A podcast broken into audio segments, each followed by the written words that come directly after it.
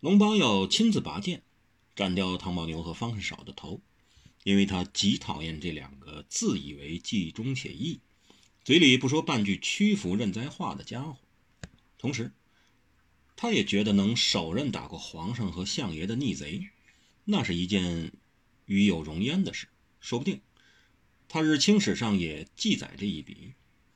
胆大包天，竟敢欺君逆上的两个狗贼。乃死于神勇威武的龙八太爷龙天楼的剑下手下。想想，那该是多有意义的事啊！所以龙八要争着抢这个功，立这个功。只要不打开囚车枷锁这两个穷凶极恶的东西，就绝奈何不了他和自己也绝对安全。只有在绝对安全的位置上，才会如此一剑当先。多指头陀在旁斜睨着他，仿佛颇为欣赏他这个英勇举措。这回，你可知道我龙八的豪情勇色了吧？龙八在挥剑斩两个全不能动弹的人头时，在剑锋划过晨雾时，这样得意洋洋地思讨着。他那一剑斩下去，眼看两头义烈好汉就要身首异处，就在这时，有人大喊。剑下留人，只闻一阵马蹄急响，一人骑在马背上疾驰而来，整个人已几乎与马连成一起，背上晃亮着一把雪亮的但崩破了几个缺口的大刀。龙八止住了剑，凌然有威的眉目肃了肃，黑声道：“这回小侯爷连八大刀王之一也出动来给我报信了。”话未说完。一听人惊呼急叫，此起彼落。你不是，快停下来，截住他！你谁？来者何人？待惊觉时，那人单骑已冲入阵中，已十分接近囚车处。那人背上晃亮的刀已亮在手上，刀挥处，刀光过处，血光爆现。阻截的人纷纷让出了一个缺口。他对包围他的人出刀动手之后。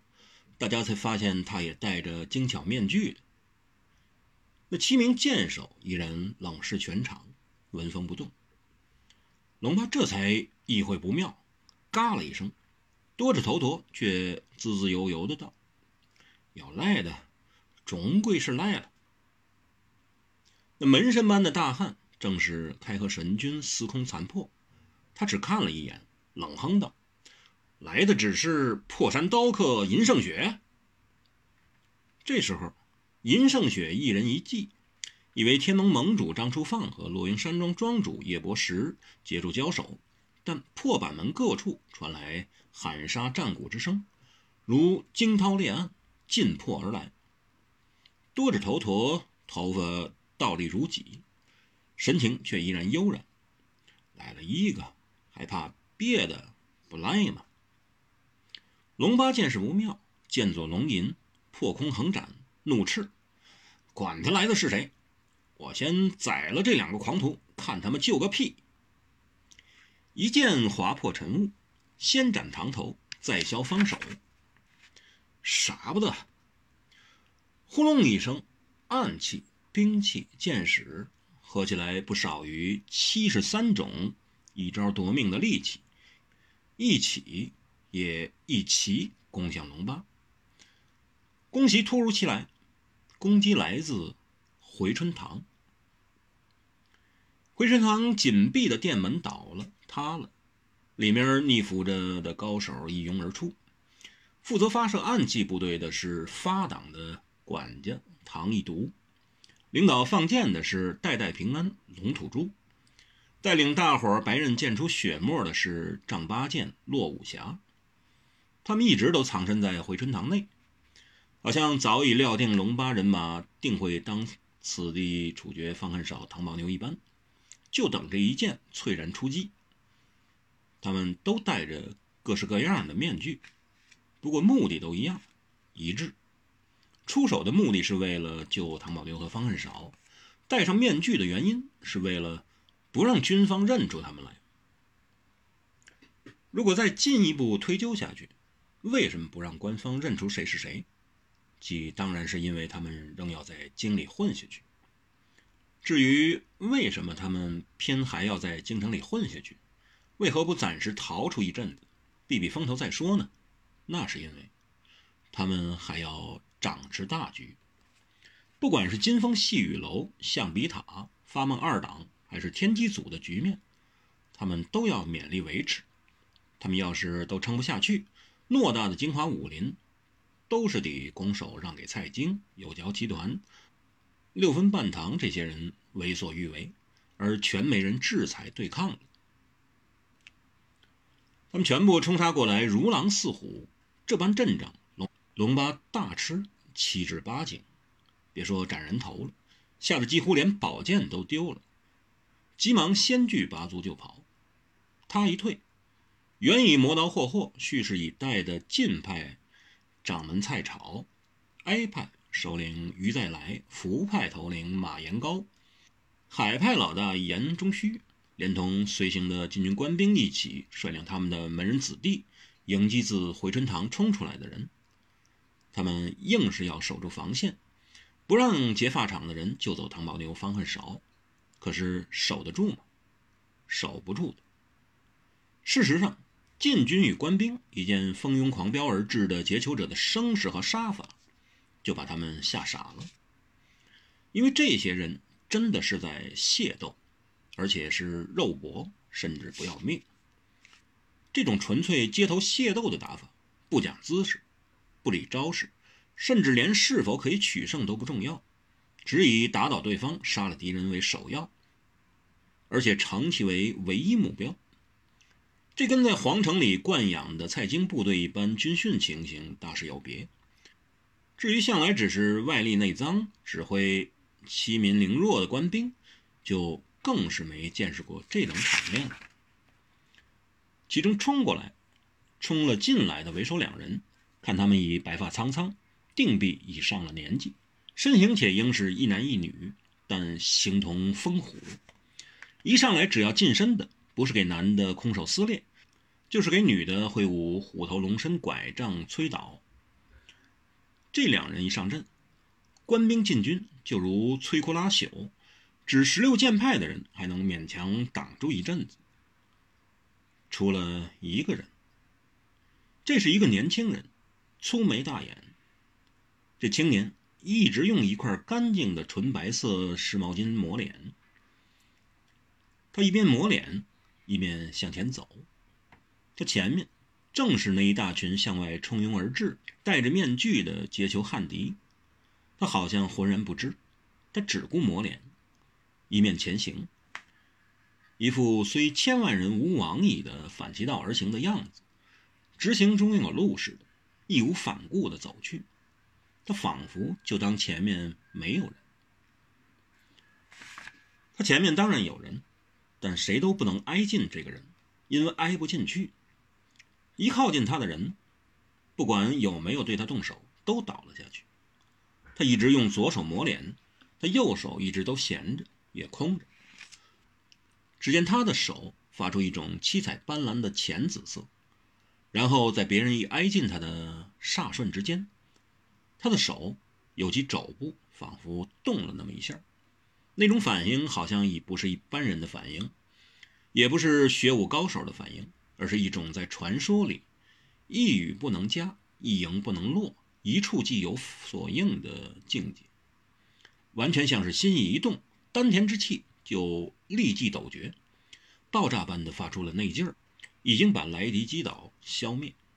所以他继续前行，也没理会什么，也不大理会别人对他怎样，他径直前行数十步，已站在回春堂的正中。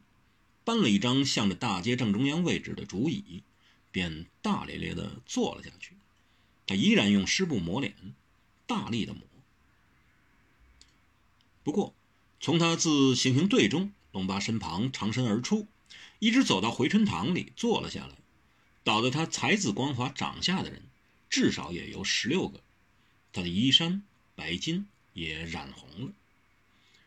当他走入回春堂时，堂里的雄豪全都咧了出去，他们都只在救方恨少、唐马牛。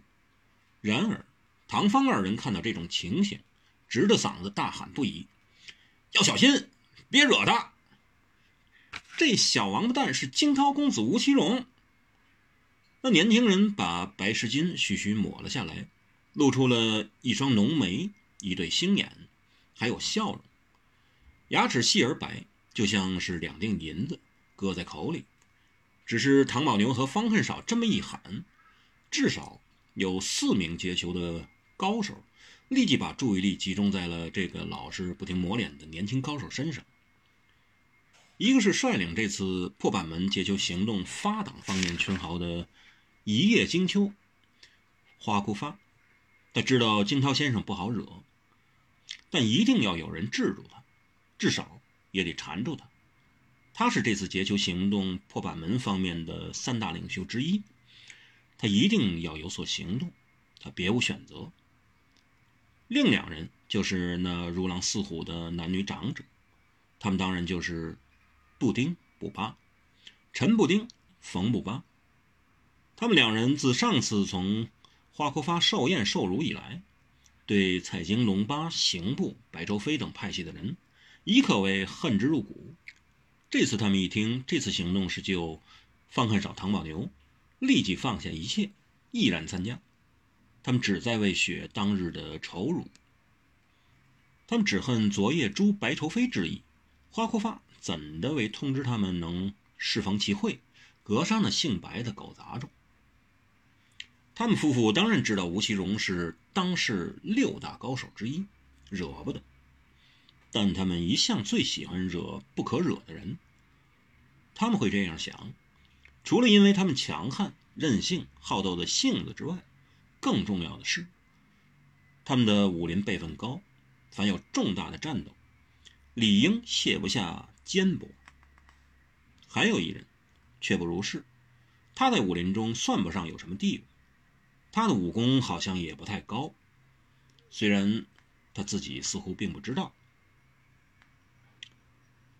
他一上阵亮相，只见一刀温柔的十分凌厉，凌厉的相当温柔的刀光咧了下来。刀未到，他以截止惊涛先生吴奇隆大骂道：“你这算什么？成天抹脸，没面目做人乎？戴上了人皮面具，怕穿帮吗？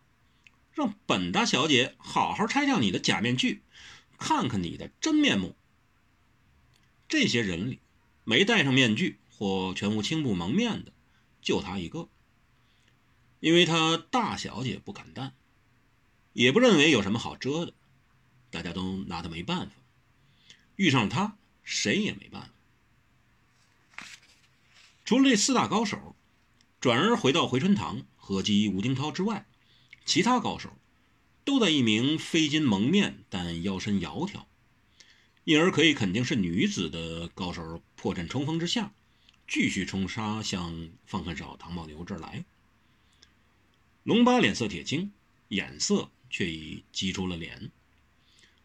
他向仍在沉醉于自己断指中的多指头陀催促道：“大师，该出手了吧？”他不只指的是多指头陀，也在奇怪七绝神剑怎么个个都成了泥塑的。对着喊杀连天的要害关头，好像个个都不闻不问，事不关己，己不关心死。这样的话，请他们来干什么？比只狗都不如。你别慌，他们跟采石扣那儿的方云看小侯爷、密苍穹、迷公公一样，是用来对付一个人的。多指头陀又伸出他的左手食指，放到他肥厚的唇边晃了晃。你放心，好戏总在后头。洒家不相信那个人就忍得住不来这一趟。这时候雾仍未散去，但雪已开始染红了破板门。